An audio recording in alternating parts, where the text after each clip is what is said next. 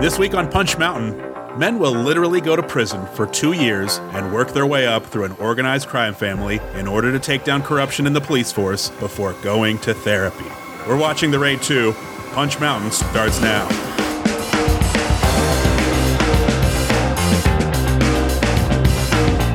Hello and welcome to Punch Mountain, a podcast where we review action movies one by one to discover the definitive ranking of action movies, not determined by us, but by the action gods themselves. Look, we didn't put the mountain there, we just climb it. My name is Mac Blake. I am joined, as always, by Mr. David Hata. David, good to talk to you. It is good to talk to you as well. That's a what great energy to start up a podcast. Hi, Mac. How are you? I am doing. I'm doing okay. Yeah. I'm like recovering from a little bit of a bug, which I believe last episode you were the one who was a little under the weather. Correct? That's right. And now I'm 100%. I sound great. Look amazing. Will our pipes ever be in harmony, David? Yeah, I hope so. We've got a benefit single coming up for Christmas. That's right. It's called Dragula. You know, it's funny you should say Dracula because in this movie, there's a club scene and it sounds like the song they're dancing to should be called We Couldn't Quite Get the Rights to the Dragula Remix. I was very into that club scene. Well, okay, we tarry no further getting into this week's episode, which is The Raid 2. Oh, David, I guess where you're from, you call it Raid 2. Here, we call it Raid 2 Retaliation. Or no, wait, Raid Bengaru? What is the name? It's Retaliation. Oh, it's also Berendal. Bengaru. Somehow I bet that's racist. I don't know. It's some sort of... I'm going to look up word Bengaru later, and it's like, that's the dirtiest thing you ever could have said, you fucking hate monger. We've already spent 3 minutes of recording time to cover 15 seconds of script time. David, opening thoughts. What do you think about Raid 2? I'm really excited to talk about Raid 2. I like this movie more and more every time I watch it.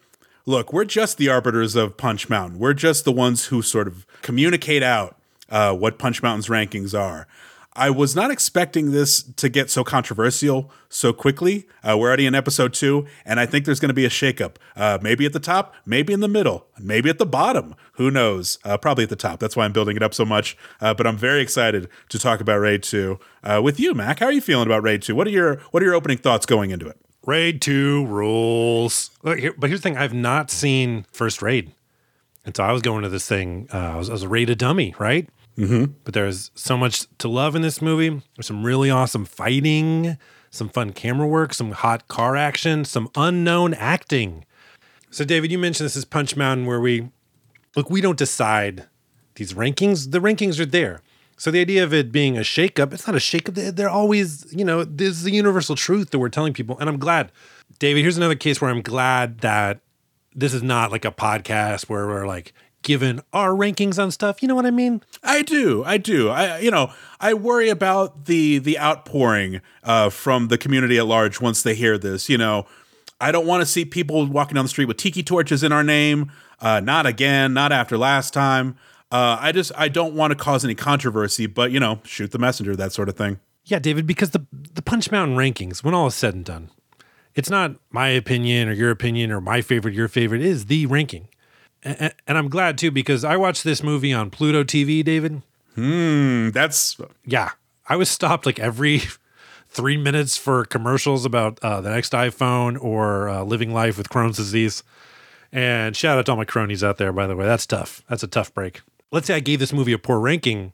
Somebody out there might be like, oh, well, Mac, you didn't see this movie how it was intended to be seen. You watch this movie split up over 3 nights on Pluto TV. I don't think you're, you know, let's put an asterisk by your rating. But again, it's not our rating, folks. It's the rating. Okay?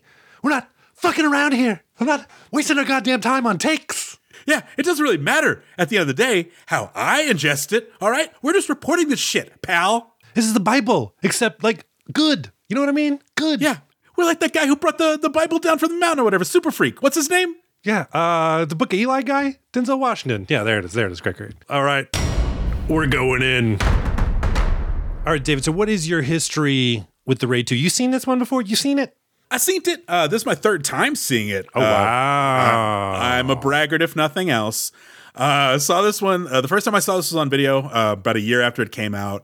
This was one like when Raid Redemption came out, the first iteration of this series, it felt similarly hyped to Raid 2. And when I saw Raid Redemption, I felt underwhelmed. And I felt like a lot of that was my fault because I had built up the expectations. So I wasn't in a hurry to see this one. I was just kind of like, all right, I'll see it when I see it. And then found it at the video store, took it home, liked it a lot. And then the second time I saw it about a year and a half ago, I loved it. And now watching it, I love it a lot. That's my history with Raid 2. So I had not seen Raid 1. I had not seen Raid 2.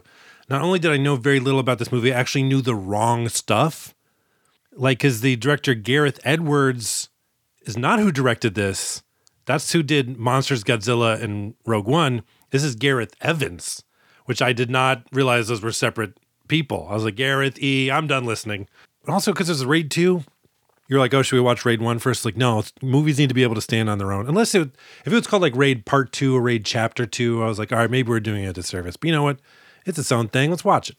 I just was really hoping I was not going to be as confused as I was when I watched Aladdin 2, Return of Jafar, right? Who's Jafar? Where's he been? And where's Robin Williams? He's not the voice of Genie. I don't know what's going on. Oh, golly. Yeah, of course. I knew so little about this movie. I had to look up Indonesia on a map. Oh, Mac. So, David, give us the back of the box synopsis, if you will. Okay, sure. Yeah, that's a good place to start. All right. From the back of the box. What box do you got there? What are you watching this thing on? This is actually a play set. This is the Lego Prison Yard Edition play set. And so it came with a copy of The Raid 2. Oh. So, yeah. Look, it even comes with a little packet. I got a little packet of dirt, a little packet of water. Mix those up, and I got mud for the prison fight. Following immediately after the events of The Raid, Rama, Iko Uwais, is forced to reinvent himself as an undercover cop in order to provide protection for his wife and child. Working for the anti-corruption task force led by the one person he could trust, Bunawar, he is given a mission to engage himself as an enforcer for a local mob boss, Bangun. Finding a way in through Bangun's son Ucho, Rama must hunt for information linking Bangun with police force corruption. All the while, he harbors a dangerous and personal vendetta for revenge and justice that threatens to consume him and bring both this mission and the organized crime syndicates crashing down. 2014. 150 minutes, directed by Gareth Evans. Rated R for sequences of strong bloody violence, sexuality, and language. Do you think we covered that? Do you think this how did this back of the box do? I give this one a B+, maybe A-. Mm-hmm. He harbors a dangerous and personal vendetta for revenge and justice that threatens to consume him. I didn't get that. That seems a back burner issue, really. And it seems you're spending a lot of the back of the box real estate on something that doesn't quite matter that much. How does this movie begin? This movie starts beautifully. It is a field somewhere in Indonesia. It's rolling grass, really pretty. And we're introduced to this mystery man and his mystery crew. And he is essentially disposing of a body. He's got this guy down on his knees, got a gun to his head. He's telling the mistakes he's making. He's sort of, laying out his plans for the rest of the movie, which is really exciting because we have no idea who he is. Like, and I'll tell you this, even having seen The Raid, even knowing that going in, this character who we later find out is Bejo, played by Alex Abad. He does not appear. He does not factor at all into the first Raid. So watching this movie for the first time, it's completely okay to not know what the hell is going on, which is fine by me. We're supposed to recognize the dude is about to be assassinated, right? Because Bejo is standing in front of an open grave. This dude on his knees. I'm like, is this guy from Raid 1? I don't fucking know. And he is. He is Andy, and we find out is our hero Rama's brother, which at the time I didn't know that. And they're throwing around a lot of names at this. And I just was like, oh, man, am I supposed to keep track of this? Already, honestly, a little confused, but yeah.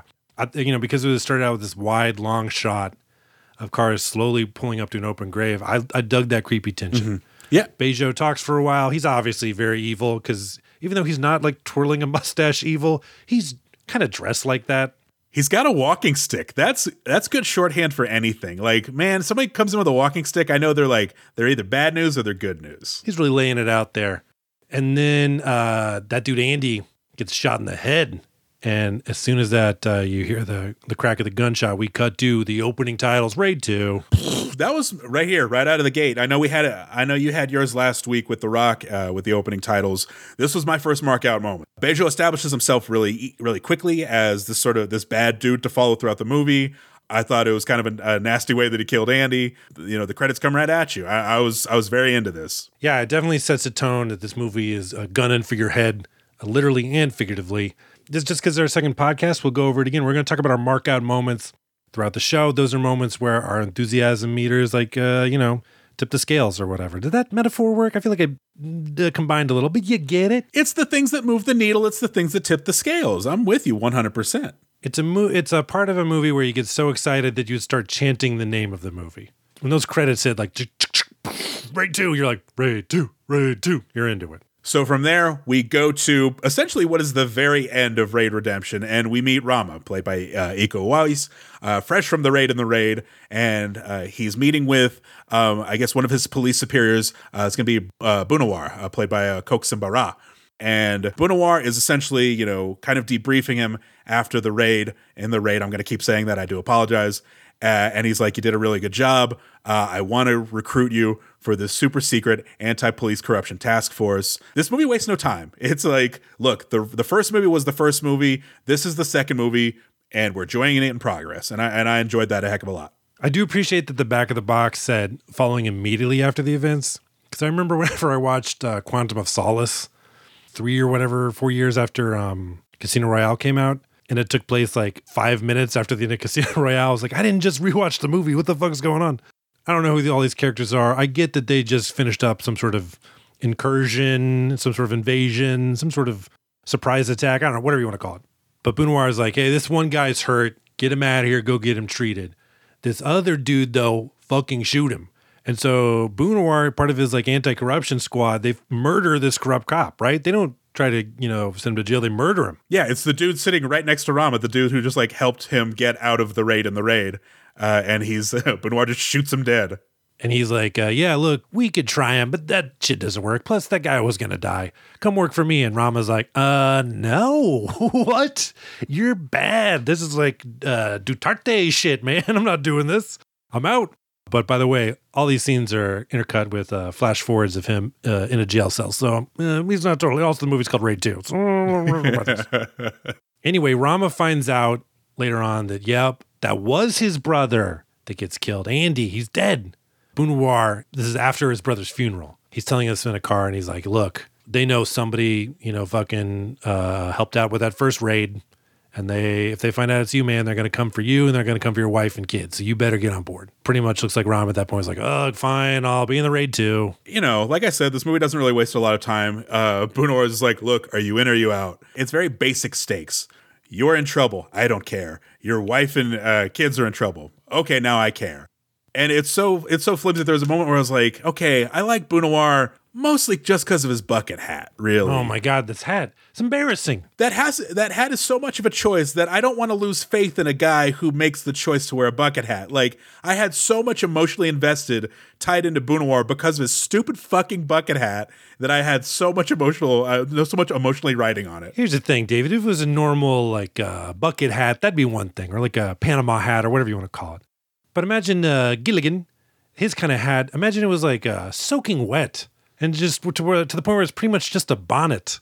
Take it off, man. It did not have any sort of form to it anymore. I will say that I was still about 85% confused up to this point. I did have to go back and rewatch this scene to be like, oh, okay. His wife and kid were at risk, because in the next scene, he pretty much is like, peace out, wife. Peace out, family. And you see that, I guess, I don't know if it's his dad or his father-in-law. And he's like, I'll be gone for a couple months, and I can't tell you where I'm going, and take care of our little baby. And then there's a shot of the old man holding a little baby, and the little baby's so cute. It was a very cute baby, very cute baby. You can only see his little baby butt. But yeah, he's like, I guess I'm out of here. So yeah, so then Rama becomes Yuda, and who gets dropped into the prison system. The plan is to drop him in for 3 months, just a few months, get him close to Ucho, who's going to be Bangun's son. Yeah, you've seen The Departed. The only way to get this guy some cred is give him some time inside, right? Exactly. Like, you see that you're watching this movie and immediately you're like, oh, okay, this is either The Departed or Face Off or both. And that's really all you need to know. And that's really, the movie's not trying to be its own thing. It just ends up being its own thing with creativity and stuff like that. It's a very basic paint by numbers kind of setup. And it runs with it in its own way. David, did you know that The Departed was actually based on a Japanese movie I did. Infernal Affairs. My Neighbor Totoro. What? No, I'm sorry. What is this now? My Neighbor Totoro. Infernal Affairs. No, David. Come on. Matt Damon finds a magical tree where there's a forest spirit named Leonardo DiCaprio. My Neighbor Tootsie Roll was never for me, so I was never going to watch it. Were you talking movies? What have you been doing? So yeah, he's got to go into prison, get his street cred. But here's the thing. The way he does that is he's like, well, what am I going to be arrested for? And he's like, you got to actually beat up this politician's kid. And the politician is Ucho hates him. So Ucho will love the fact that you beat up this kid. Do we see him beat up the kid? No. It's only discussed, which I guess is that was a choice, right? From the filmmaker. They're like, well, if we see the fact that Rama's just, beating the shit out of this innocent guy, maybe we won't like him as much. It felt a little weird, we're not going to see that. I think it was because if you read the novelization of The Raid 2, the kid is a kid. The kid's 7 years old, and Rama just beats the tar out of him. It is something else. Wow, that's crazy. But we also see a scene where Bunawar is like, yep, all the guards died, all of them. No one is left alive. And then, they're watching through that two-way glass or one-way glass. It's glass so you can look through. Wait, that's glass, right, exactly. A two-way mirror. Perfect glass. Yeah, two-way, whatever you want to say. There is Police Chief Reza, some sort of, I was going to say uppity guy. Some upper management or upper echelon. He also is pretty uppity, let's be honest. He's got a real stick up his ass, this guy. And Reza is there's something going on here. So Bunawar was not totally blowing smoke up Rama's ass. Reza is hunting for this, mysterious dude from, we'll just call it the Raid 1. After a bunch of cutting back and forth, we settle down. Rama is in a bathroom stall and in prison, and that door's about to pop open because here come a bunch of dudes. Do we know who these dudes are? These dudes are just hired goons, I think. I just assume, it's his first day in prison. This is what I imagine everybody's first day in prison is like. You start off in a toilet, and you fight your way out from there. So I really don't know, and I don't think we're supposed to, honestly. And what'd you think about this bathroom fight, David? Oh, this was another markout moment for me. It should really count as one overarching markout moment for me throughout the entire movie, throughout the entirety of every fight scene that comes up, really, because this movie's so good at the anticipation of a fight. If you've ever been, maybe not in a physical fight, but an altercation, an argument with a stranger or something, and you kind of feel it escalating, and you reach that point where you're this conversation could either go sideways or we could get resolved and that sort of thing. And so in those few moments, you're very, very tense, and you're just watching your words, watching your actions, that sort of thing. This movie captures that perfectly before every single stinking fight. Rama's in the bathroom. These guys are pounding on the door so hard that the screws are coming out of the door. Whatever's going to happen next is going to be awesome. See, David, I disagree because I had an altercation earlier. Remember, I saw a big squirrel. And when I saw that squirrel, David, I knew that it could fuck me up if it wanted to. I oddly felt at peace, right? Mm-hmm. I'm with you. I felt the serenity, I'm what the condemned must feel looking at a guillotine. Well, no more decisions I got to make. You know what I mean? And I felt Rama had that kind of piece. It's I know I'm going to take a beating. Let's get on with it. But yeah, Rama is sitting in the bathroom stall. The goons, be they affiliated with the politician or just a welcoming party, they do hammer on the door. The screws do pop off. And then we get a close-up on Rama's ear.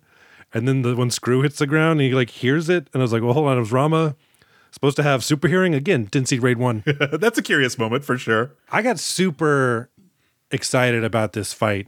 Because it does start off, you just start wailing on dudes. I don't even know if I'd call this an official set piece or not, because it's over pretty quickly. And maybe this is kind of tempering our expectations of Rama, who, I'm sure after watching the first movie, this guy survived some pretty stacked odds against him. And the idea that oh no, he's not just going to cakewalk his way through this movie. The mob gets him pretty quick. I mean, he does kick a lot of their asses, which, David, look, we've all been part of an angry mob before, right? More times than I'd like to count. But the best part about being in a mob is look, we all do the crime and then nobody gets hurt because there's so many of us. Not the case. And this, he's really beating some dudes up. There's some fun stuff where he traps a guy over the stall door and hits him right in the nuts. But yeah, it's over pretty quick. I couldn't get myself to a markout moment. Mac, I had a question for you. Speaking of the big mob and stuff like that, the guys in the back, because it's a brawl that's probably a good 10, 12 guys deep. So you're probably the 12th guy in the back, just swinging haymakers at really just the guy in front of you. If you're that guy, do you try to work your way into the brawl to try to get to Rama? Or are you just happy in the back? Well, David, it depends on your mob style. Mm-hmm. Mine is, I'm in the back. I'm like, let's do it. Let's go. And then I'm just like, I'm never going forward, right? Until the coast is clear. So I'm like really amped up and I'm acting like, oh no, you go first. Like, and then once Rama goes down, that's when I go in to beat him up. Now, something surprising, David, is the next time we see Rama, he's not looking too bad for a dude who's beaten up by 40 guys. Also, if this was takes place in an American prison, just based solely on movies that I've seen, I've never been in a prison, Rama's dying, right? They're murdering him. I kind of wish that scene had continued on to the end of the fight where they're like, all right, fellas, he's had enough. Welcome to jail, you know, or something like that. Like, how did that scene, how do you dismount from a severe, like 40-on-1 beating? How do you decide like, oh, he's okay, guys, he's mildly hurt. He's mildly hurt. That's enough. I'm with you. There's something to that. Yeah, it takes a bit of a leap of logic to figure out how that fight does end with people alive. But at the same time, that is something that I like about this movie. This movie doesn't really like waste your time with stuff like that. It's just like, look, people want to see the fight. They don't want to see the breakup of the fight. You and you, myself and you excluded. But we'll just show them the fight, and then we'll just cut to they're in the the communications room or whatever the heck, the visitor center a couple days later, and he looks just fine. And then we see Rama. He's doing a little bit of one-on-one training. No, he's just training by himself in his prison room. But again, prison room cell, pretty roomy though. By the way, it's not too bad, and I don't see a roommate in sight. So if he's just got the place to himself, time to kick back. Yeah, and he's doing some training. He's drawn a picture of a person on a wall, and he's like hitting the wall so hard that the wall's like coming apart. Guards can't love that, but Rama, he's a badass. He does what he wants. My favorite part about this is that, he drew a little silhouette on the wall and he's using it, headshots, gut shots, that sort of thing. Pop, pop, pop, pop, pop. This silhouette is curiously small. It makes me wonder if the novelization does refer to a 7-year-old that gets beaten down mercilessly. He loves beating up kids. That's not actually true. Don't. Those are jokes. Oh, okay. So then Rama goes to lunch in the lunchroom where we meet Ucho for the first time, a handsome dude. And he's like, don't you know who I am, Rama? And Rama's like, no, should I? And he's like, oh, you will one day, my idiot friend. You should work for me. And he's like, I don't want to do that because he's playing hard to get, David. But then later on, we're in the prison visitor area. Yes, yeah. And Ucho is talking to Eka. Eka's like his dad's, some soldier in his dad's, in Bangun's gang, or Bangun's Gangun, as I'm going to call it. Ucho's like, hey, find out about that dude Rama for me. Or not Rama, Yuda, because that's his undercover name. And he's like, oh, he beat up the son of that politician you hate. And Ucho's like, oh, really? And then Rama meets with this guy. I was real confused by this scene.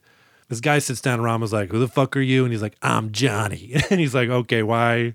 Who's Johnny?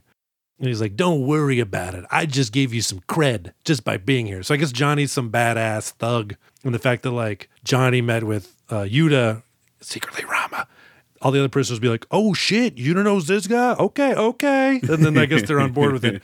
But however, Johnny also really works for Bunawar and he drops a bombshell on Rama. Yeah, he tells him, apparently Rama did too good of a number on the politician's kid, and the politician was out for blood. He was like, throw the book at him, give him the maximum sentence. So instead of being in prison for 3 months, Rama is now in prison for 5 years. And Mac, that is my nightmare. The idea of going to prison by itself is no good. If I'm going undercover and someone's like, you just got to do it for 3 months, I can maybe fake it till I make it. Because that is what Rama told his wife. Exactly, yeah. He's like, it's only going to be for a couple months. I'm just going to get in, get out. Yeah, buy those tickets. We'll go to that show when I get back. But now he's being told 5 years. And man, I would start scratching the walls at that point. That is no fun. At this point, I'm thinking, I guess the plot of this movie is going to get revenge on Bunawar. Correct. Because this dude fucked him over. But next, Rama has an opportunity to prove his worth to Ucho. Because there is a prison yard fight, right? And these dudes are going to come kill Ucho. That's the point of the goons here that are attacking? Yes. Our hero, I guess. So they go after Ucho. Ucho retaliates, Rama fights, and we have a big set piece here. Yard fight! And again, I mark out again. It's the anticipation of the fight. This movie earns your trust so quickly as far as like, you could feel the anticipation of the sequence getting set up. You know, they're all standing in a prison yard. They're all sort of like hanging out on the perimeter. It's raining. Yeah, because it's raining. Yeah, and you get the feeling of like, oh, they were going to go play baseball or football or something, like some other Italian sport. Yeah, and but you can't because they got rained out, right? Yeah, so everybody's just like pounding their fist into their mitts, like they're all sad, they can't play, their hats are turned sideways. You see, you know, the hired goons coming in, filing in to sort of start this fight. And man, I was in it from the beginning. So Rama, you know, he starts fighting, he's awesome. And at some point early on in the fight, they throw him into the mud. And there's something about the shot, it was an overhead shot of his body hitting the mud. And they could have put a gym mat underneath him, you know what I mean? But something about it looked real enough to where I was like, oh, here we go. And then Rama starts fighting in the mud. Some guy comes after him and Rama breaks his leg. He breaks his leg like, imagine you're holding the arm of an empty long sleeve t-shirt and you just like go nuts with that sleeve. That's kind of like what he did that guy's leg. I fucking marked out. That was my first mark out, full on mark out moment of the movie. I was like, oh, hell yeah, Raid 2, here we go. This movie, the brutality in this movie and the way they shot this movie, like, I don't want to elevate this movie to, you know, more than it is, but god damn it, there is something really masterful. The way they'll cut right as a head's getting exploded so that you kind of picture it in your head and you see just enough to picture it in your head, but you don't have to see the whole thing. It's fantastic. There was another moment. The perimeter of the prison yard is kind of lined with this tile planter, I guess. Mm-hmm. This guy hits his head, you know, kind of sideways on the planter sill. And that's another night. Like, that's a very real nightmare of mine. I don't like going to like snowy places because I'm afraid I'll slip and hit my head on a windowsill or something. So good on you, Raid 2, for really knowing how to get me where it hurts. So it's these two gangs fighting, right? Ucho's boys versus whoever these other guys are. I guess we're supposed to believe they are... Are they the Japanese gang trying to take him down? At this point in the movie, we're not necessarily supposed to know who these dudes are. But because Ucho is like a gangster prince, taking him down would make a name for anybody. So, you know, people would try to do it. Then the guards get involved. They start fighting. One of the guards does a pretty hardcore, like WWE style takedown of somebody. Then the different guard gets killed. He gets stabbed in the throat. The guards also have a sniper who takes out some people, but they still, even, okay, if this was, again, an American prison movie, one guard dies. It's open season on all these prisoners, right? The fucking just like, oh, guard is now dead. You know, permission, license to kill for everybody. But they don't really do that. It still kind of is like, all right, just beat him, but don't kill him.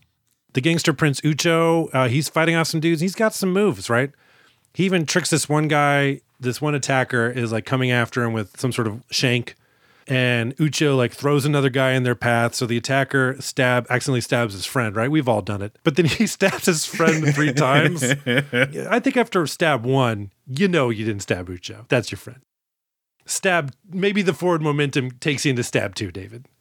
But no way you don't do stab 3 unless you're just like, I like stabbing. No, it's, you know what, that credit to Ucho for knowing like how to humiliate somebody. Where it's not bad enough that like, you know, you strike out, but you strike out on like a really bad pitch. Not only did I make you stab your friend, I made you stab him 3 times, you moron. That's a masterstroke. That's got to, I mean, when they watch the tape later, oh, he's going to be so embarrassed. This is a great fight scene. It also includes at least one awesome like single shot, no edit take, you know, kind of bouncing around this muddy yard fight. And it I think it's really well done because you really get a sense of the chaos that would exist within a prison riot, and the fact that it's like in the mud, it really feels chaotic, but the action stays really clear. I feel like everything's really easy to follow. A really great scene. Yeah, no, it does a really good job of like, you never feel lost. Like you feel, you know, sufficiently chaotic. You feel like you're in the middle of this thing. You don't know your way out of it, but you never feel like it's too overwhelming. I thought it's really awesome. Yeah. I mean, this movie comes out 2014. So this is a post Jason Bourne movie, you know what I mean? Because those, I feel like that quick cutting, like super quick, I feel like that started or really kind of reached its zenith, and maybe that first or second Jason Bourne movie, where it's just like something's happening, but this thing is great. And at the end, you know, Rama saves Ucho's life, and Ucho notices, and then boom, 2 years later, we jump ahead. 2 years later. Rama's released from prison, and in my mind, I'm like, cool. Just like Mac said, time to kill Bunawar. That's what the rest of this movie is going to be. But no, Ucho's waiting there. Ucho's the only one who thought to pick up Rama. And so he's like, hey, you know, my dad wants to pay you back for keeping an eye on me and keeping me safe. So I'm going to take you to meet Bangun. I'm going to take you to meet my father. And we cut to a meeting of the bosses. Bangun talking to Goto, the Japanese boss. And first of all, a couple of reasons why I can't be in organized crime. Number one, the smoking. God, I couldn't take it. You know what I mean? You can't develop a love for cigar? It's just too much. I can't do it anymore. I can't do the smoking. Two, they're seated so far away from each other. And yet they don't have to yell just because they have awesome gangster voices. They're so deep and penetrating. I don't know. I don't have that kind of clarion call in my throat. I would just be like, what? I can't hear you or something. At some point, Bangun says like, hey, but don't worry about it. Goto responds with, who said I was worried? Look, we've all had that kind of opportunity before where somebody is like, hey, are you going to pick up this paper towel? It's like, oh yeah, I'll get them tomorrow. Don't worry about it. Like, I wasn't worried. You know what I mean? Yeah. That opportunity is there all the time to do that to someone, but you don't really take it because it's just paper towels. But he chooses the opportunity to dunk on him or be like, who said I was worried? And then Bangun says, no disrespect, or it goes with all due respect. And then Goto says, the respect is mutual, asshole. And you can tell like these dudes love each other. You know what I mean? He's like, hey, get over here, you son of a bitch. And just like, just that respect is mutual, as I love this fucking guy. Like they are just, this is how they do business, right? They're gangsters, but they just keep it above the table. Yeah, they really know how to sell the job. You know what? I was on LinkedIn immediately. I was like, I want to be in organized crime. Then in comes Ucho with Rama, who's going by, of course, his alias, which is, again, I already fucking forgot it. What is it? Yuda. Yuda, he's like, this is Yuda. And Bangun's like, yo, my son, he says he really stepped up for him in prison. We got to make sure you're not wearing a wire. Now, here's the thing. When Rama left prison, he's like feeling around the tracksuit, I guess they gave him. Uh-huh. And he finds a huge wire in there, like a huge recording device, and he rips it out and throws it. But he's like, oh, he's nervous because he's like, oh, man, what if they hit some more wires on me? I don't know where they are. And so he makes him take all his clothes, and he strips completely naked. Bangun goes, search them. And I'm like, his cheeks? Like, I thought that's what he meant. But no, Eka, who we met earlier, he means the clothes. And he looks at the clothes. He says, they're clean. He's like, burn them. I'll give you some new clothes. Great. He's like, all right, get out of here, you scamps. Don't fuck up. Haha. And then we see on a reverse shot that this is all happening within view of Bangun's secretary. That's right. Who's keeping it pretty professional. Because look, Rama's an attractive dude. He's in pretty good shape. I would have been using that opportunity to clean the glass at that point. Like, too many spots over here. Just bust out the Windex. Ooh, my goodness. Just turn into some horny cartoon wolf whose eyes are pounding against the glass. Like, I don't know what that noise is. Just fogging up. I just gotta defog this thing. Oh, my goodness. I need a new seat cover. Mine's soaked. Oh, right. But now they go to... Eka shows Yuda. His new apartment, which is very nice and even has like a CD canister. Of all the top hits, apparently, because Rama knew exactly where to go. He was like, I'll grab this one, and this is going to be exactly what I want to hear. I was even thinking at the time, it'd be nice if he had like a selection of DVDs for him, just because he's like, look, I know you've been in prison for 5 years. Here's some hits you may have missed. So he pulls a CD out of the CD canister and he puts it on real loud. Yeah, this drove me nuts because like Ucho's men drop him off. Rama's left to himself. And the first thing he does is play music real loud, so that he can pull out his phone, swap out the SIM cards, call Bunawar, call his wife, that sort of thing.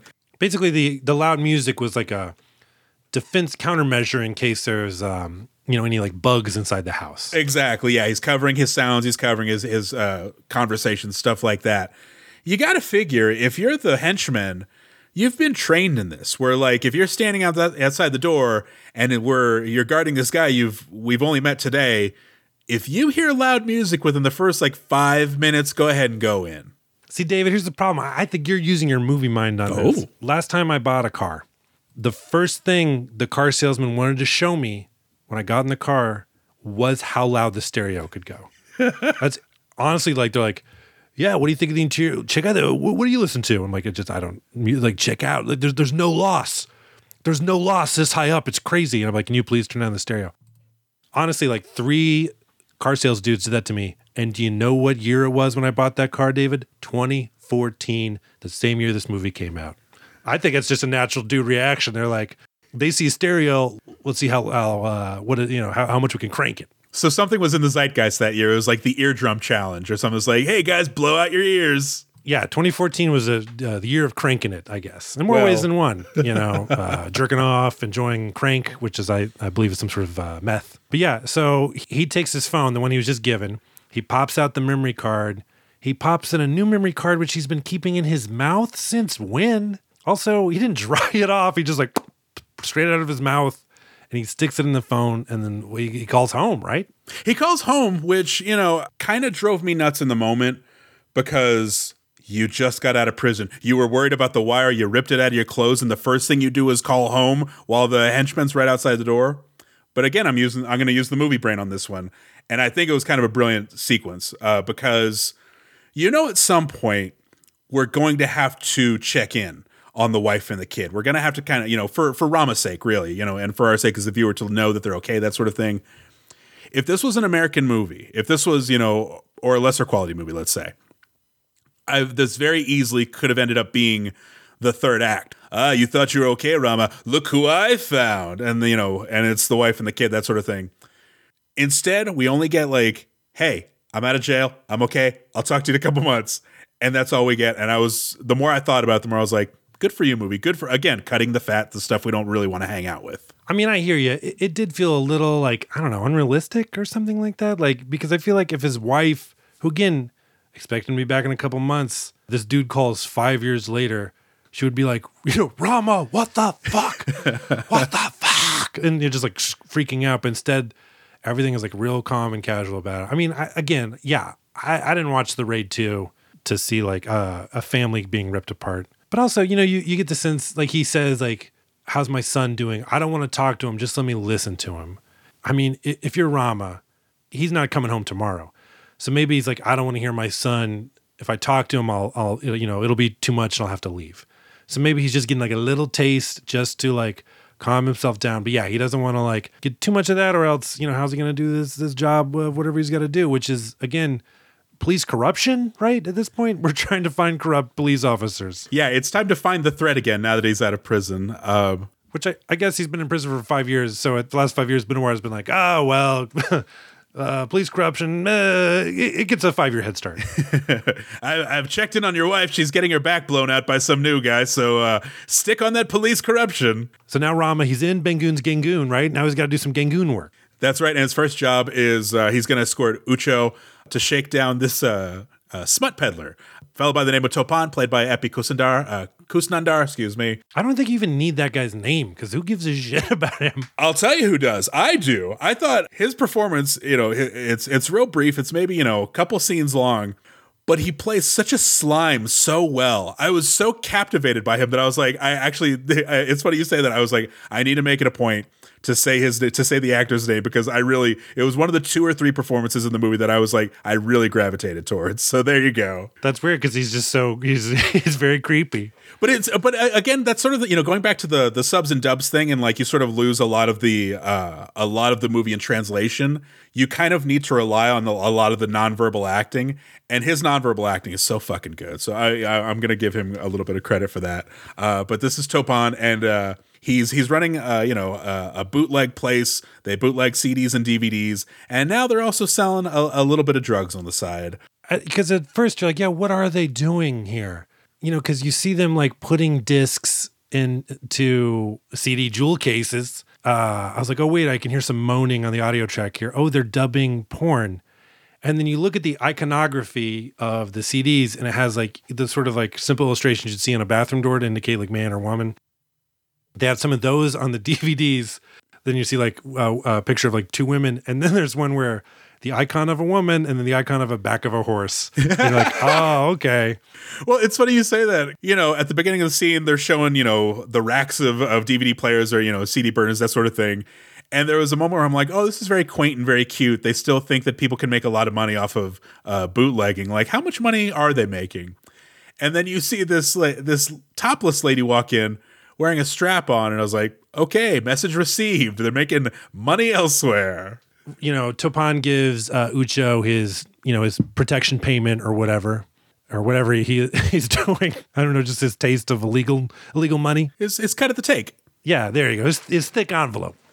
And Ucho's like, this is a little light because I know you've been selling drugs. He's like, what? And he's like, yeah, no. Look, it's fine. It's cool. We know all about it. You just need to give us your our fucking take, right? And so the porn dudes at this point are like, should we pay this guy a little bit more? No, fuck it. Nuclear option. Let's fight to the death. Which real quick.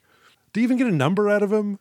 It was a very low number. It was like, where's my $5,000? And like, you know, look, hey, $5,000 to me is a lot of money. But if you're dealing in smut, you could probably pull together $5,000 just to keep guns off your back. What kind of stress is Topan under? The fact that he was like, you've no more. Just he gave his guy like the slow like look or whatever. And he's like, yeah, slowly reach for that shotgun we have under this glass table.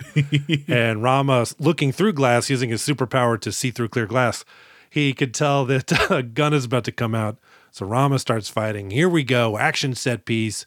Smut factory fight. This is probably a lesser fight when it's all said and done, as far as like the entire movie goes. It's pretty quick. It's a real beatdown, honestly. Very fun fight. But the only thing that stuck out to me is when Topan's trying to flee the fight. He was trying to flee getting his ass kicked or whatever.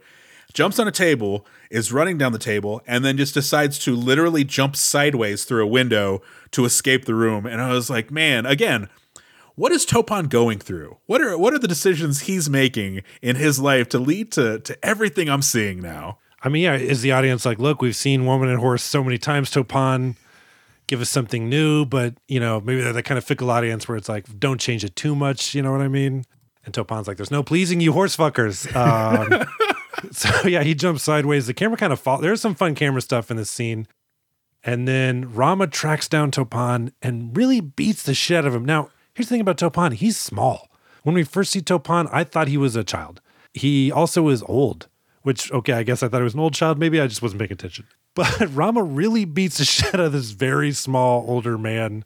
The fight doesn't last very long, and I guess we're kind of like, I guess good for Rama. I'm glad you proved yourself. Congratulations. But Ucho drops a big duffel bag full of cash on the desk of his dad, Bangun, who's very impressed. Great, this will send a great message or whatever. He seems, you know, pretty happy with how things went down, which is weird because a lot of Bangun members died in that fight. It was a whole lot for a whole little. Like, yeah. You know, because then you have to explain to your dad, well, yeah, we lost 5 lieutenants, but hey, $5,000 more to keep that horse fucking operation going. But is that operation even going to keep going? I mean, it's like, is that? I didn't see the horse die. Okay.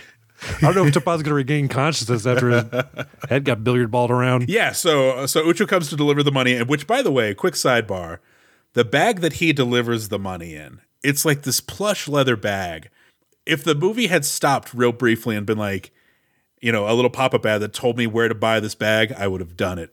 Do you think he had that bag, or do you think on the way home he's like, my dad's going to be pissed, let's stop at the leather bag store? I think so. I think he felt so good about it. He was like, I'm going to treat myself to the little coach. That would have been a great DVD extra right there. You know what I mean? Just like them shoving money in various bags and being like, nah, this is not. It's like a trying on hats montage, but with putting money in bags. I like that. So Ucho's delivering the bag, you know, delivering the money, and he's like, so okay, maybe I'm due for a little more stuff. And Bangun literally puts his hand up and is like, whoa, slow down. Like, you're not ready for that yet. And he kind of just, you know, keeps kicking the can down the road with Ucho. Like, he doesn't really believe in him enough to give him, you know, more responsibility or more authority, anything like that.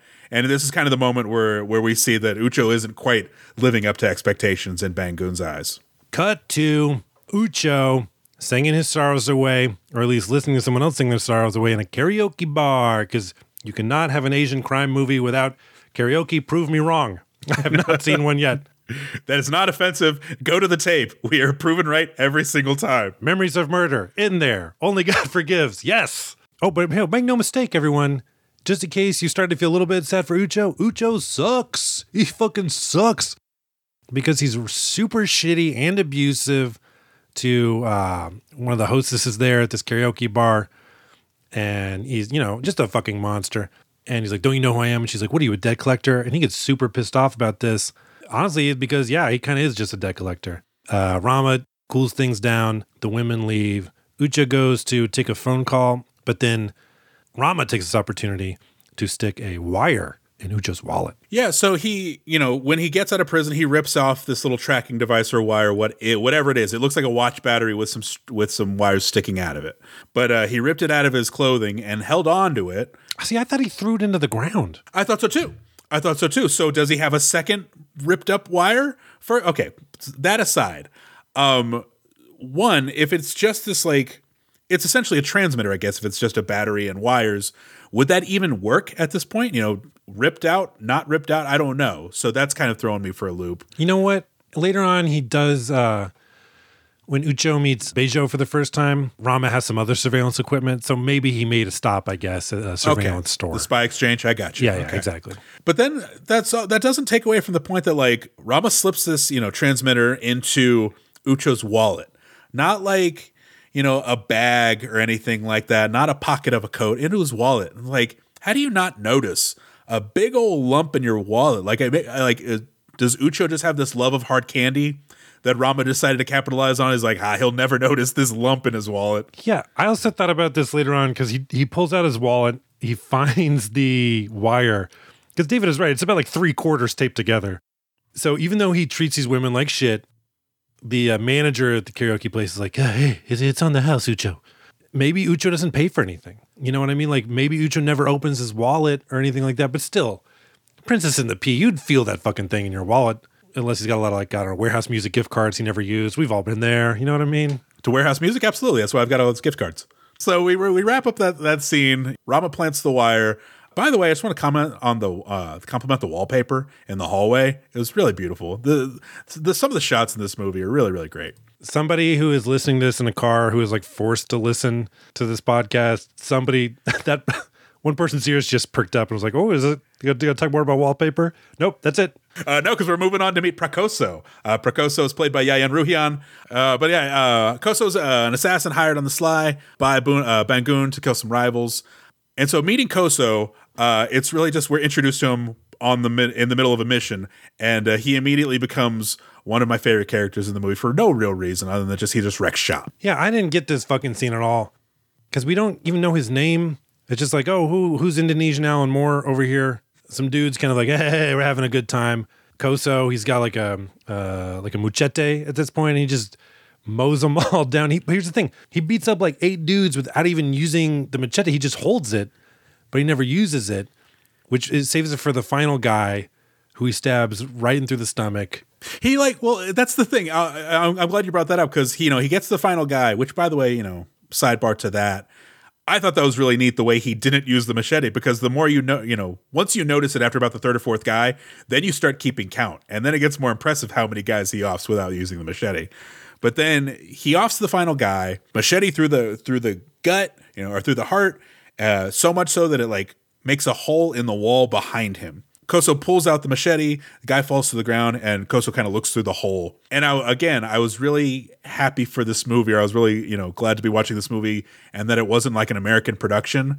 Because if it was, there absolutely would have been something stupid on the other side of that hole. Like a guy eating an ice cream cone and it falls off the cone or something like that. It was like, you just kill him. That's all I want out of a movie. Just fucking kill the guy. And I was very happy they did. See, I was watching it again on Pluto TV, that streaming platform with commercials. So as soon as he looked through the hole, it cut through a Minions commercial.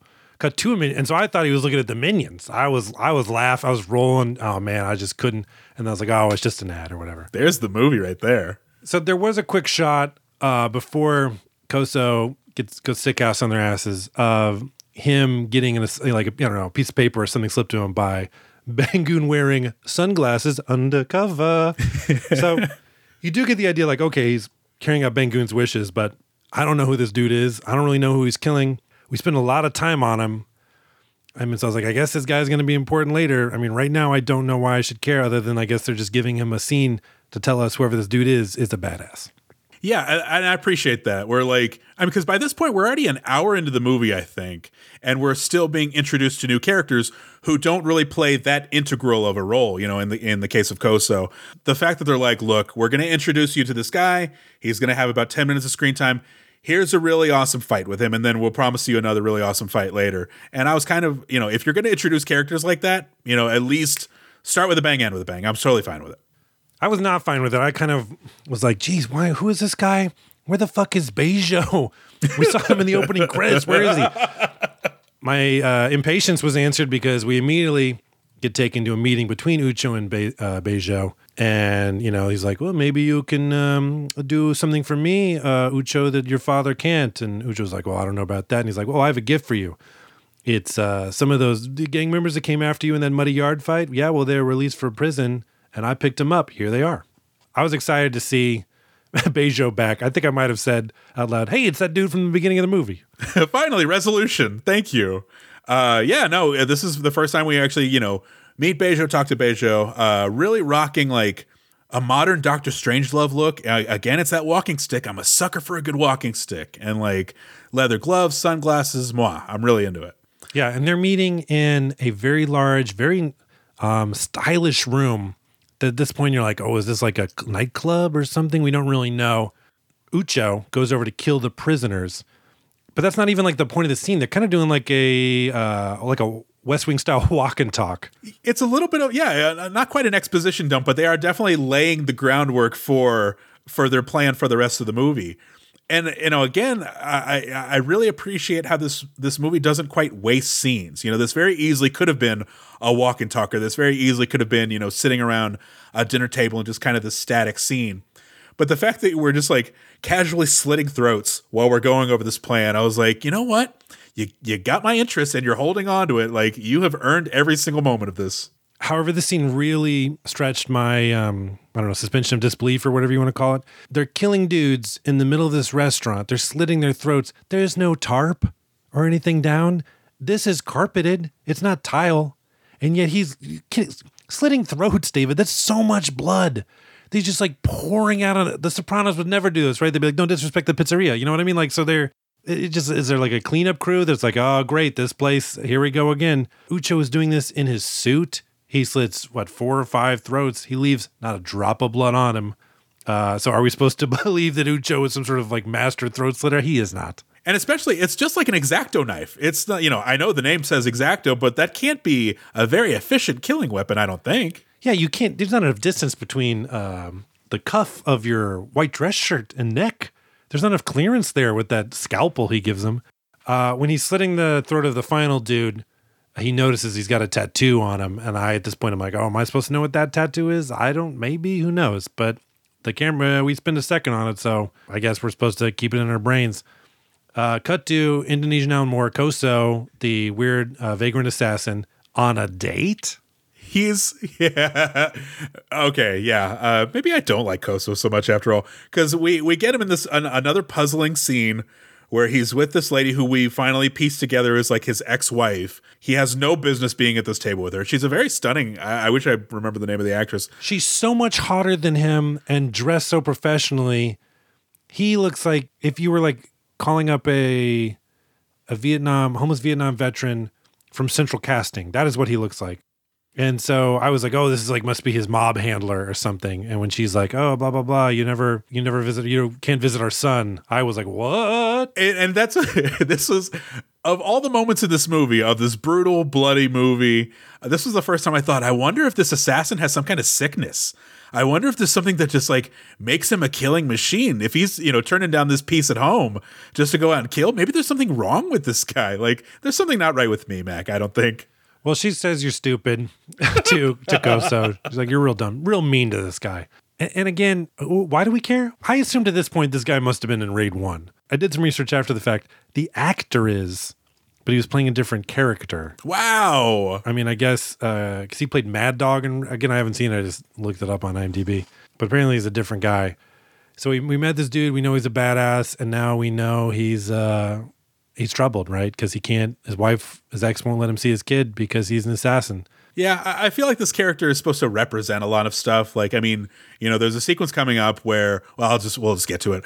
So Ucho and Bejo decide to have Koso killed and make it look like a break in the gang truce. You know, they meet, Ucho invites Koso out to a club. So Ucho's going to have Koso killed in this club. And in that moment, you're supposed to feel like, okay, Ucho's getting rid of the old guard, the older generation, that sort of thing. Koso's watching his life slip by. And I think that's why we're building that character in the previous scenes. But it really does, you know, by the time you step back and see, all right, the sequence of the lifespan of Koso in this movie is only a few minutes. It does kind of feel like a waste, but God damn it, I really did like these fights. Yeah, it's another set piece club fight. Ucho is trying to sell this whole thing as a setup, where it's like, oh, they set up Koso because Koso does get killed. He takes out like 30 dudes, and then he gets killed by this guy. I guess we saw him very briefly in the beginning of the movie with Bejo in that opening scene. Only by looking it up again, I find out this character's name is The Assassin. Great job, guys. Great job with his name. The Assassin easily kills Koso. Ucho, when we see him, he's talking to his dad next. He's like, no, they set up our boy, our beloved man, Koso. And it's like, is it a set? He's like, we need to retaliate. And it's like, I think you did retaliate. Koso took out 40 guys. Like, you won that one. You know what I mean? Yeah, let's just call everything fair and walk away from all of it. There's no more escalating this thing. Yeah, if I stole $1 from you and then I was like, aha, in order to mark my crime, I'll leave $100 as my calling card. It's not more of those crimes, please, right? If this is war, let the Japanese gang keep fighting because we're winning. Let it never be right. Yeah, and Bangun, the dad, is like, the fuck you, just fucking fuck off. Ucho's super frustrated. He calls Bejo. Bejo picks up after one ring, like, bring, World Championship Headquarters, and He's waiting by his evil phone, ready to do evil because Bejo is evil. Now, we've seen like 5 scenes here. Where the fuck is Rama? Rama was, during Bejo and Ucho's initial meeting, we do see him like surveilling a little bit. But yeah, we spent a lot of time on Koso and now he's dead. I feel like the movie's losing a little bit of steam for me here. However, things are about to pick up because Ucho decides to, he's like, oh, are we a go on setting up a fake gang war to oust your dad? And Ucho's like, yeah, let's do it. And so they escalate this pretend gang war by enlisting some of Bejo's level boss thugs. Yeah, I love a good mini boss, and this movie's got 2 of them. It's got Batman and Hammer Girl. Batman because he carries a baseball bat. Baseball Batman is how he's credited, David. Okay, I don't want people thinking it's the actual Batman. Baseball Batman, he carries a baseball bat around. Hammer Girl carries a couple hammers around. I love novelty assassins. I love novelty killings in movies. So to see them, it was I immediately kind of sat up and was like, here we go. This is going to be something fun too. Yeah, Baseball Batman, Hammer Girl, they both go after different groups of, I guess they're both supposed to be Goto's men. And Rama also gets attacked by some people. Here we have like it's kind of, the action's happening in 3 different locations. I don't know if you could call it one set piece, but we're going to. It's thug fights everywhere. This was another markout moment for me. When you first see Baseball Batman and Hammer Girl in the train getting ready to dispatch a lot of Goto's men, I was super into it. That was a lot of fun. I also love a good novelty assassin. They're great, and especially the fact that they're like using, different weapons like an aluminum bat or 2 hammers. I definitely got excited, but then very quickly my excitement kind of plateaued early because here's the problem with a lot of these fights is they end up kind of sort of just very like one-on-one video game fights, right? I'm fighting 6 dudes, and so how it's going to happen is just one dude will come up and I'll beat him up. The next dude comes up. There's like, they don't really, there's not a lot of use of the environment either. Like Hammer Girl beats up the Japanese guys on a train. She's not like swinging. It's not like the fighting Shang-Chi. You're using the studio space. You're banging them off seats. You're banging them off, the handrails, that kind of, I'm with you. Yeah. However, and so I was like, man, I don't know if I'm too excited. I wanted to be super excited about it, and then I was not. But then, however, Baseball Batman pulls out an actual baseball to assassinate some dudes. Then I marked out. That got me there. I was like, hell yeah, Raid 2, Raid 2. This is awesome. And he uses a baseball. He knocks it and hits one guy in the head, and then he knocks over the other guy, just like in the chest, I think. Mm-hmm. And then he's like, give me back my baseball, which I got to say, it's interesting because both these characters had like a real horror movie feel to them. For sure. Because they were both dressed down, and the way that their weapons were being used, it seemed more like, I don't know, action fighting. It just seemed more like straight up like slaughter. Rama, we see him fighting some people off. He fights in a restaurant. He uses his environment a little bit more, and he cooks one of his assassin's face on like a Benihana teppanyaki table or whatever. But then he notices the dude he cooked, it's a cop. Corrupt cops are coming after him. What? I guess. Again, and I'll say this, you've been a real trooper making it this far through the movie. This is your first watch. This is my 3rd time watching it. Like I've said, it still hasn't clicked into place for me. Like the cops' involvement. I mean, I know they're basically Reza's troops at this point, and they're sort of acting out his will. But like, it kind of it snuck up on me in a way that I didn't really care for as a viewer. Yeah, I didn't really know at that point, because then Rama, who takes a pretty good beating, he calls Bunawar after this, and he's like, "What the fuck? Cops are after me," and we don't know if they are corrupt cops from Reza, or if they're cops on like Bejo's payroll, or what, or if they're just cops. Rama is pissed. However, we did, in those scenes, learn that, that we get two new assassins and they're fucking badass. So there we go. I feel like those, because there wasn't a whole lot of variation in their, the fights, I feel like they could have been a tad shorter, but you know what, whatever. I'm still loving it. I do like the novelty assassins quite a bit. They now have a meeting between gangs, right? Goto and Bangun are talking in front of their mob mediator. And of course we met Goto and Bangun earlier, right? He's like, respect is mutual, asshole. These dudes, they don't want to fight. Bangun is like, look, this is my mistake on my crew. We'll do whatever it is to make it right. Ucho starts to talk shit, and he shuts down Ucho, and he's like, shut the fuck up. And then he's like, don't worry, we're all good. They bow, as they leave. Then we cut back to Bangun's office, and he's had it with Ucho, and he's beating the shit out of him. And he's like, you've ruined everything. We're going to have to give up so much territory. You fucked this all up. Everything was, I made it for you. You've destroyed everything. You're a piece of shit. David, we've all seen action movies before where people take, and I'm thinking of the Fast and Furious ones are really bad at this, where characters take a tremendous beating and yet there's not a scratch on them. This movie, their makeup artist definitely will like, no, if somebody gets cut in the face, you're going to see it. Or if somebody gets beaten in the face, you're going to see it. It's not swelling though, or blood. It's a real bruise happy makeup department. He's got a real strawberry going on. Like if you ever played Little League and taken like a grounder to the chest or anything like that, and it's just that red welt that that it becomes over the next few days, that his face becomes that immediately, and it's so well done. I'm just like, I'm looking at it for the rest of the scene. It's like, wow, they really slapped the crap out of that guy. So Ucho, right? He's taking a beating, but you don't really see it. He goes down, he pops back up, and then it's like, whoa, are you allergic to strawberries? Because you have a very, like, very rashy right now. But it is intense, like you said. It was like kind of gross. So then, meanwhile, Rama's calling Bunawar. He's like, "I want out. I was chased by cops. I'm in over my head. I don't know what's going on." And Bunawar is just clutching that bucket hat, going, "Please, we're so close. You just gotta stick it out." And like, at what point? You're just like, fuck you, Bunawar. You're keeping stuff from me. You don't really feel like you're in charge of anything. I was in prison for 2 goddamn years because you forgot to carry the one somewhere. Like, I would have a real hard time being employee of the month at this point. Something else about the scene where he's talking with Bunawar.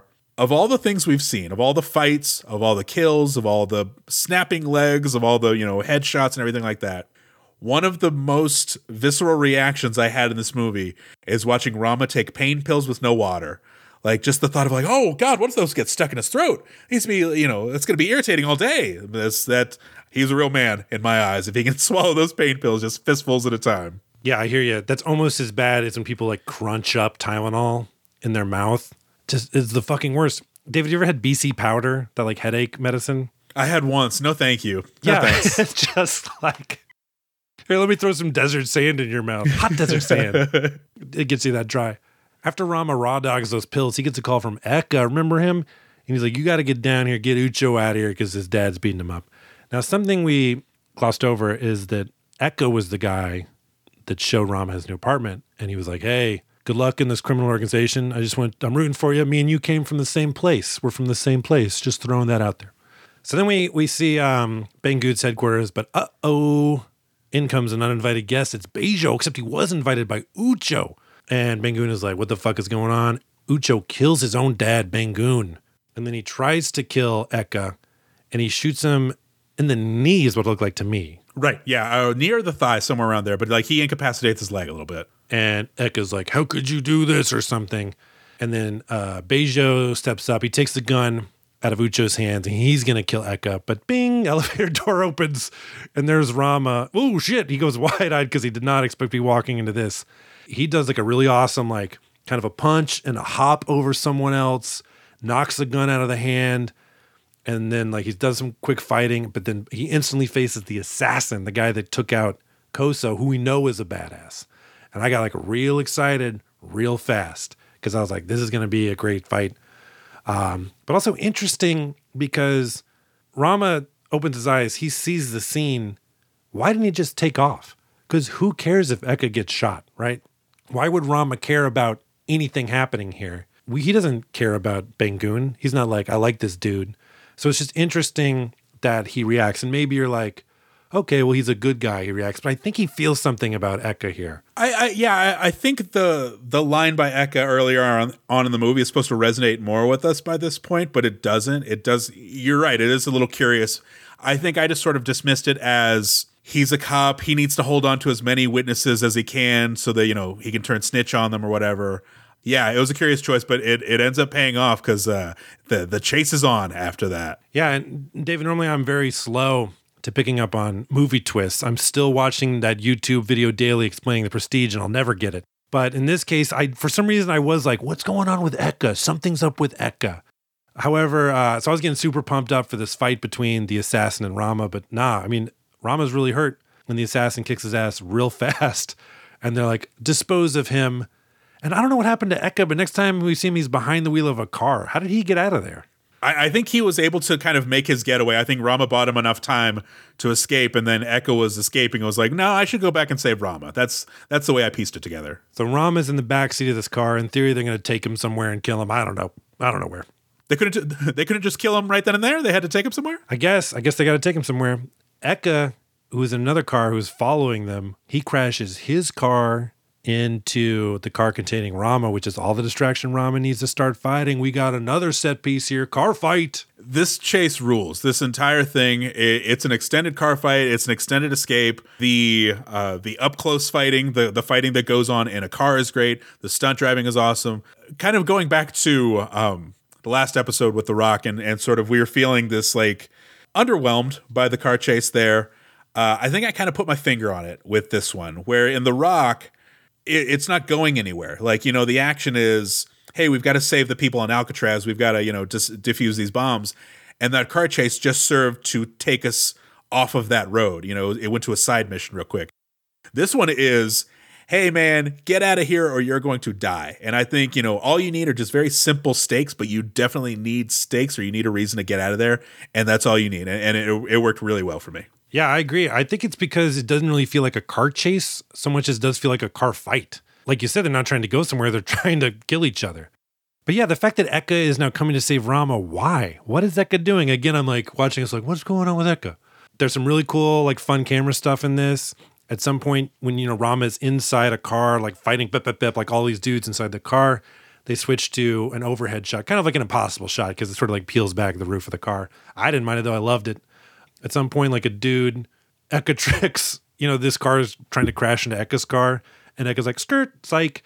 And he moves so the car crashes into some sort of like traffic barrier.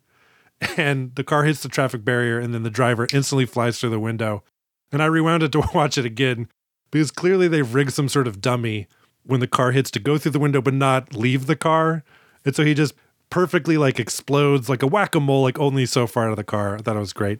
There's also one really cool transition edit here, or whatever you want to call it, where we start inside the car where Rama's fighting some people. And then, you know, the camera leaves the car and then goes to Eka's car and then through Eka's car into another one.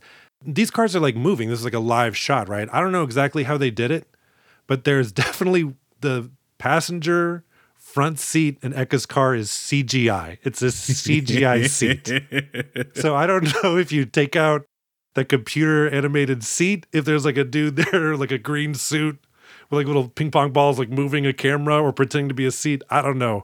But the fact that this shot had a fucking CGI seat, I thought that was really funny. You didn't see Andy Serkis in the credits? Yeah. Andy Serkis was he was like, I'm a seat, isn't it? I'll sit here, yeah? Here's a seat here, bruv.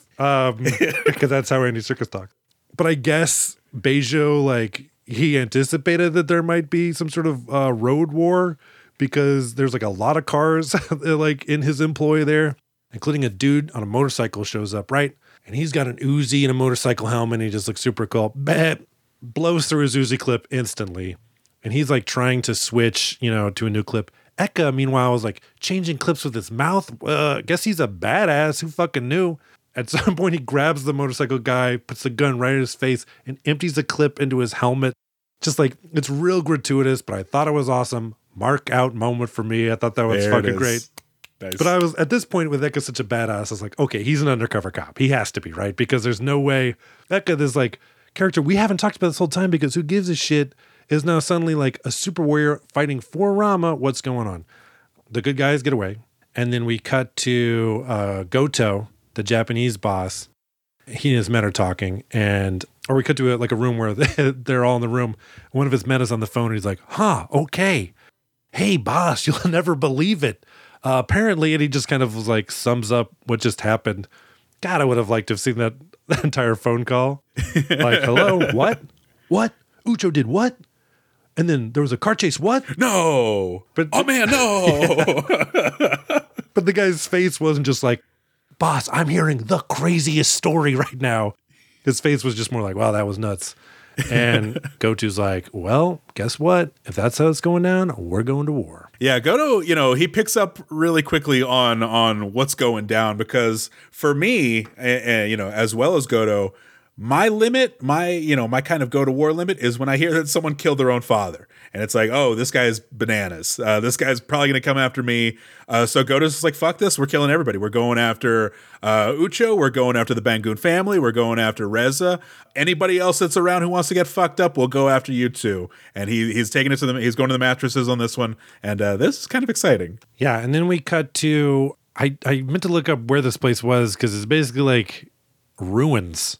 Looks like a completely abandoned part of the city. I guess this was filmed during a hospital strike or something like that, because I can see no explanation for why they didn't drive Eka, who's really hurt, to a hospital. I think at this point, the town has just sort of devolved into chaos. This is sort of like the second act or the midpoint of Dark Knight Rises, and everything's just kind of gone to shit. But, sometimes it's like, no, don't go to the hospital. He's got men there. What we know about Bejo is he's kind of a lower level player. The world at large does not know that Bangun, he was killed like 25 minutes ago or whatever. So you got to think that he'd be safe in a hospital, but whatever. They don't go. Eka's like, I'm a cop. When I said that thing about I came from the same place, I'm also a cop. And I got to tell you, this whole undercover thing, this whole crime, police, corrupt cops, whatever, this thing sucks. There's no getting out. Okay, you're trapped. The only way to get out is you got to kill everybody, which is convenient for us, the audience, because if we're wondering like, man, why doesn't Rama just get the fuck out of there? Eka's like, no, audience, he needs to kill everyone. You're like, oh, okay, Eka, I guess you would know. And you would think at this point, Eka would be like, hey, are you in touch with Bunawar? Could you maybe put in a word for me and let him know that I'd like to be extracted any day now? But I know they explained it, at some point. They kind of, dismissed it a little bit. But at the same time, like, he is still an undercover cop and he would like to go home now, please. Yeah, and I think he calls Bunawar and he's like, why didn't you tell me about Eka? And Bunawar is like, he's a traitor. He cost us his intel cost the lives of 10 honest policemen, which now it's like, I don't know who to believe, right, David? I'm topsy-turvy. Yeah, I'm all spun around. So you know what? I'm on Team Rama. You want to go destroy all animals? Let's go do it. So this is the part where Rama kind of takes over. He decides to raid essentially the meeting place where Uko, Bejo, and Reza are plotting. Here it is. It's the raid, David, the titular raid. We made it, everybody. Yeah, so he starts through, I guess, the architecture on this restaurant clubhouse is a little perplexing. Yeah, I want to talk about that in depth. We'll talk about it a little later. Good. But yeah, he starts at the loading dock, which based on the shelves, all they're loading is empty water bottles. Yeah, it really looks like the end of IKEA where you just sort of collect the things right before you go to the register. What it has to do with a restaurant, I have no idea, but it sure is a nice place to kick some ass. Yeah, which Rama does. He kicks the ass of a whole bunch of dudes. This fight scene, besides the fact that he's just getting these dudes out of the way so we can get to the main assassins. The camera was a little too shaky here. It kind of bothered me watching it. And the fact that, yeah, the set dressing was just empty water cooler jugs.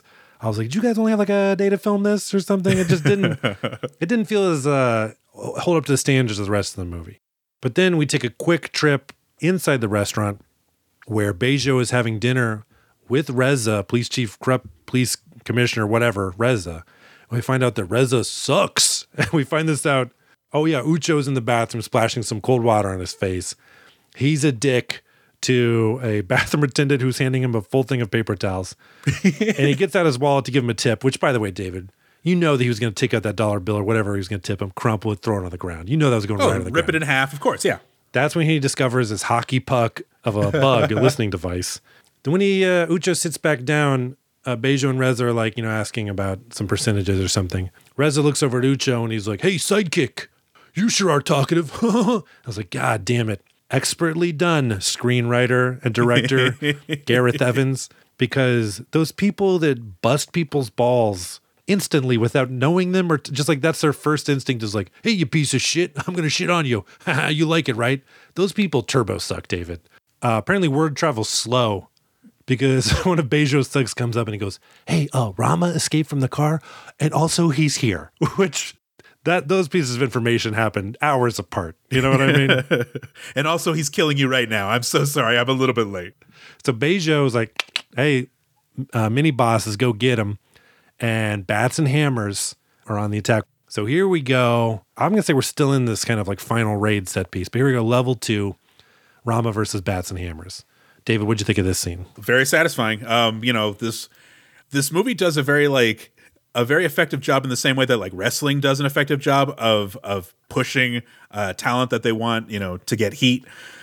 So by the time we get to the mini boss fight with bats and hammers, bats and hammers already have a reputation in my mind. And I'm like, okay, they kick ass. This is going to be tough. And it delivered. It's a hallway fight. It's close quarters. The choreography is fantastic. This is a really excellent fight. I was going to say my markout moment. I had another one in this one. After the end, the fight goes on. Rama wins. Spoiler alert for this fight where he wins at the end of the movie, and he uses Baseball Batman's bat against him, smacks him in the face, and Baseball Batman's face is so bloody that the bat sticks to his face. And I was pretty much spent at that point. I'm like, all right, let's wrap this movie up. I'm out of energy for this movie. Baseball Batman's body drops to the ground. The bat is stuck in his face the whole time. I did not quite mark out there, but I did go, mm-hmm. I did nod at the movie. I appreciated it, and it was gross. But yeah, it was a great fight.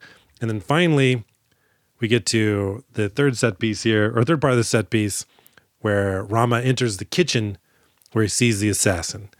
And as he enters the kitchen staff looks, they see Rama, they look at the assassin, and they walk out. Let's talk about this fucking restaurant. At first, when we see this thing, I don't know, this is a restaurant, right? It's just a very cavernous room. I'm thinking it's like a nightclub or something, you know, but there's nobody in it because it's like, I'm guessing after hours or whatever. And then later on when Rama enters, you know, for this final, his raid, the guy goes like, "Oh, Rama's on his way up." And I was like, okay. So wherever this restaurant is, it's upstairs and below it is a giant loading dock. And Rama doesn't get up to that level very quickly. He takes his time, so it's probably kind of high up in this building. And then that hallway there he fights bats and hammers, this kind of winding hallway that leads to nothing. Who's eating outside? It's just Reza and Bejo and maybe Ucho, and yet full kitchen staff. David, I think what the problem is this restaurant sucks. I think so. I don't think this restaurant is closed for crime. I think this restaurant is open. I think that just people are like, look, I went there last night. I was the only one in there. There was so many bloodstains on the ground. They never clean up. There's all this crime happening. Like the fact that the waits, the kitchen staff like looked at the two guys and they was like, fuck it. And they all left. This couldn't have been the only time this happens, right?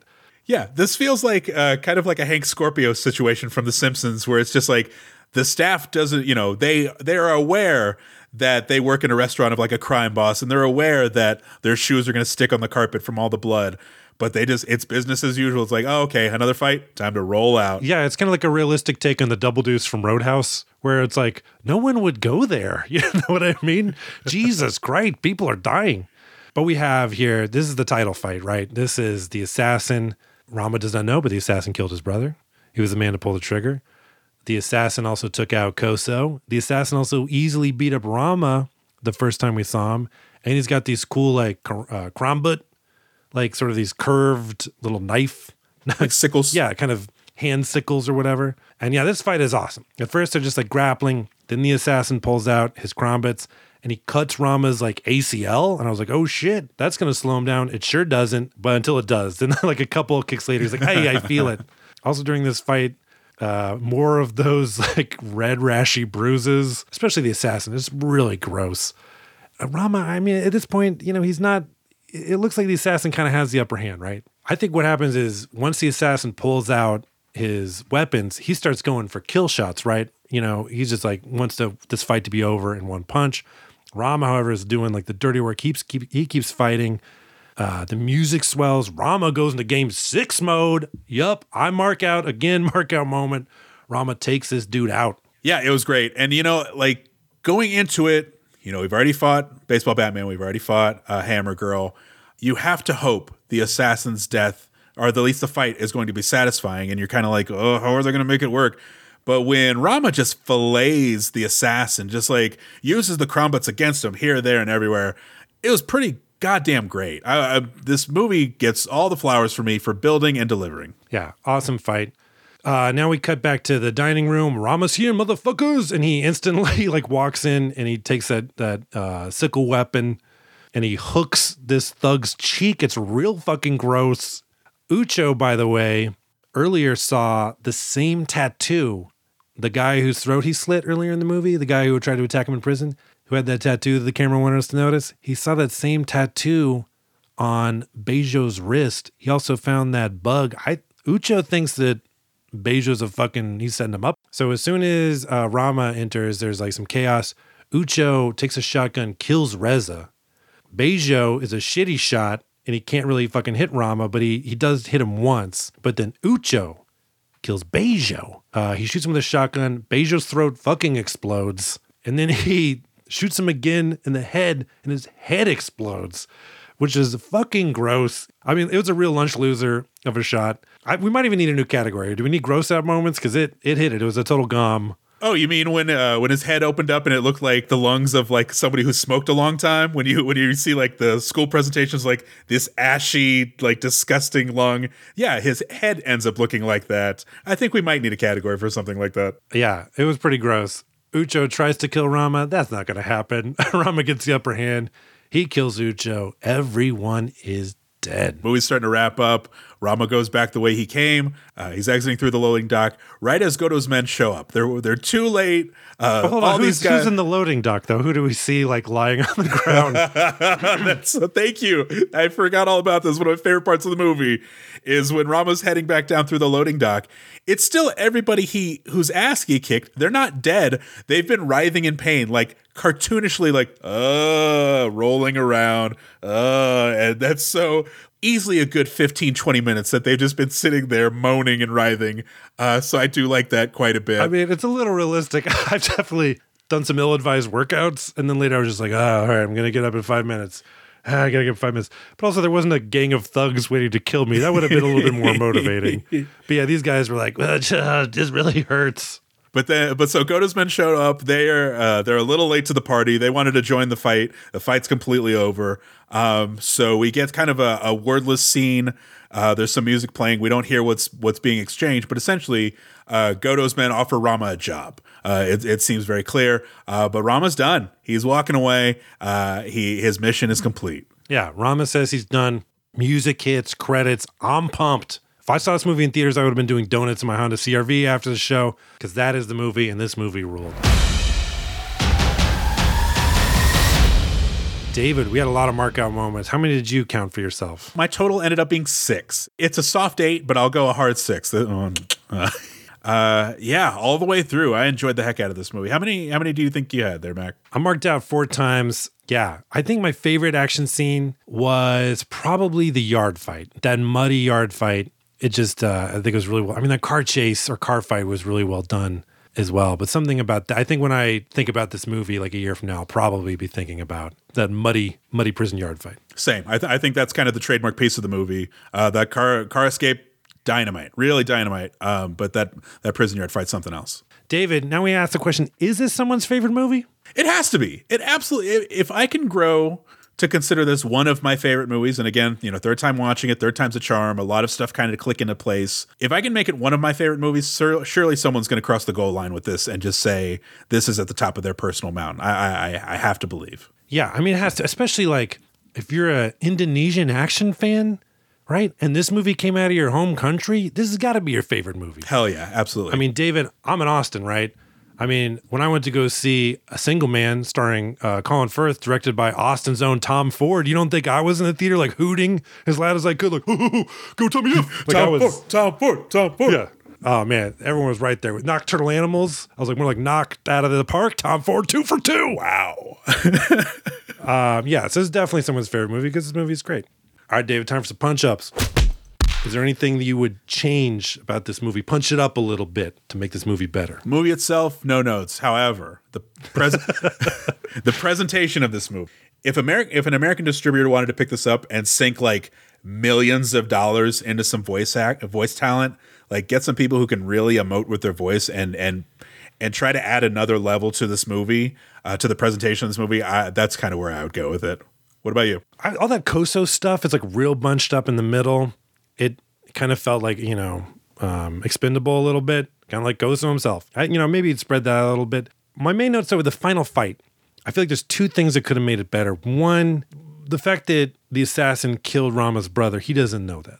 They had fought previously, but I don't really give a sense that Rama gives a shit about that. So there was no like emotional war there. I know it wouldn't make sense, but maybe if the assassin was like, I know who you are, I'm going to kill your wife and kids or something like that. Kind of what you're mentioning. Yeah, a little cheesy, but it definitely would have ratcheted up the emotion. You know, thinking about The Matrix, when he has that final fight with Agent Smith, you know, it's like, oh, he's sick of running. You know, you just attacked his friend. There's a little bit more emotion there. But also, they're fighting in a kitchen. Use the environment a little bit more, right? Like he crashes through the door of a glass wine room, which, sorry, Greg Popovich, that must have been hard for him to watch. There's so many pots. I was just like, why are we in a kitchen if we're not smashing bottles over somebody's head? Yeah, just use the, like you could have had that same fight set in like a server room and nothing would have changed. I feel like in order to be like a truly great fight scene, it has to kind of take the environment into play. Or, you know, like it's, you know, if it's in a frozen tundra, then I guess there's nothing they can use. But I mean, they're in the kitchen.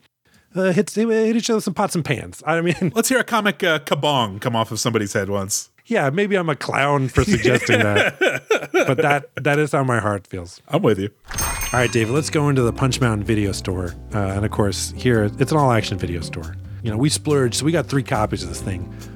What 3 different sections are you stocking this movie in? I would, you know what, honestly, if I'm getting 3 copies, one's going under employee picks, if we're doing that. For the other 2, international action that I would like to expand.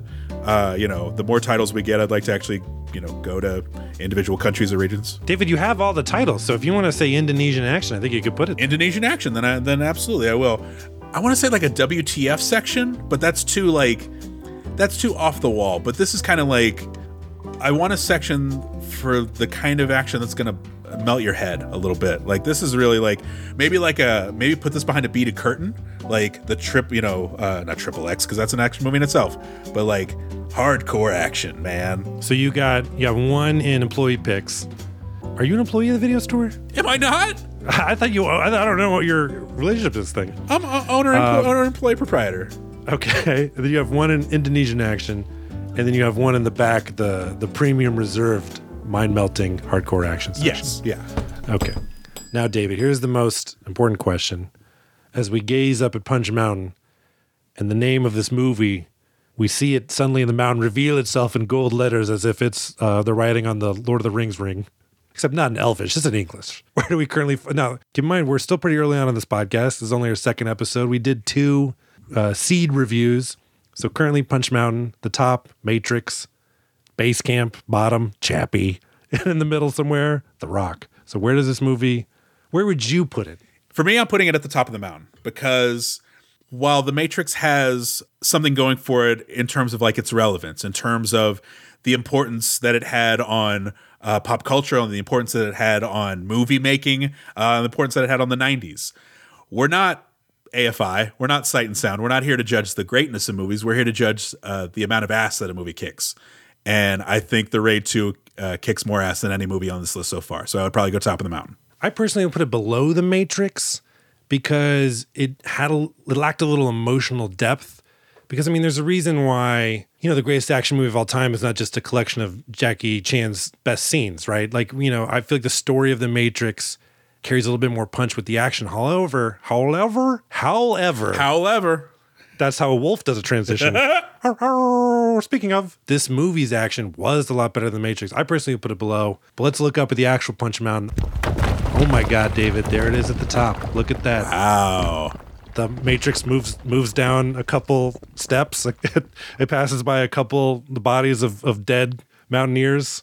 Enjoy your time in the gutter, The Matrix. Like, it's second. It'll stay up toward the top for a very long time. But there you go. That's the current mountain. That's lovely. I'm pleased to see it there. I'm curious to see what the audience thinks. I'm really looking forward to the feedback on this one. Yeah, me too. I mean, I'm curious what the audience thinks, but also, of course, they have, there's your opinion and there's the mountain. Right, guys? What are you going to do? Tell it to the Marines, pal. The mountain is the mountain.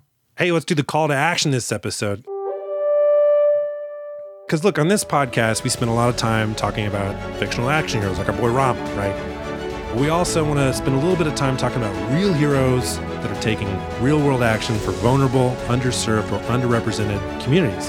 This month, we're spotlighting the Innocence Project. The Innocence Project works to free the innocent, prevent wrongful convictions, and create fair, compassionate, and equitable systems of justice for everyone. Their work is guided by science and grounded in anti-racism. After each episode this month, Punch Mountain will be making a small donation to the Innocence Project. Also, for every review we get on iTunes or Spotify, we'll probably add some more, platforms in a minute, but just those two for now.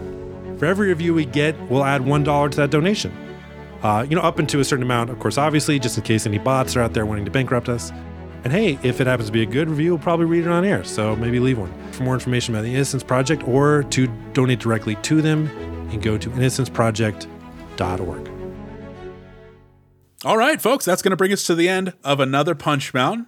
Don't forget to add us on social media. We're on Twitter and Instagram at Punch Mountain, or drop us a line at punchmountain@gmail.com. Go to macblakecomedy.com for all things Mac Blake, including show dates. Next week, we're headed down to the bayous of Louisiana for some good old human hunting from 1993, directed by John Woo, starring Jean-Claude Van Damme. It's Hard Target. Mac, you looking forward to that one? I am. I have a soft spot for Hard Target. Oh, I love it. Then we'll talk all about it. We'll see you then. Bye. Bye.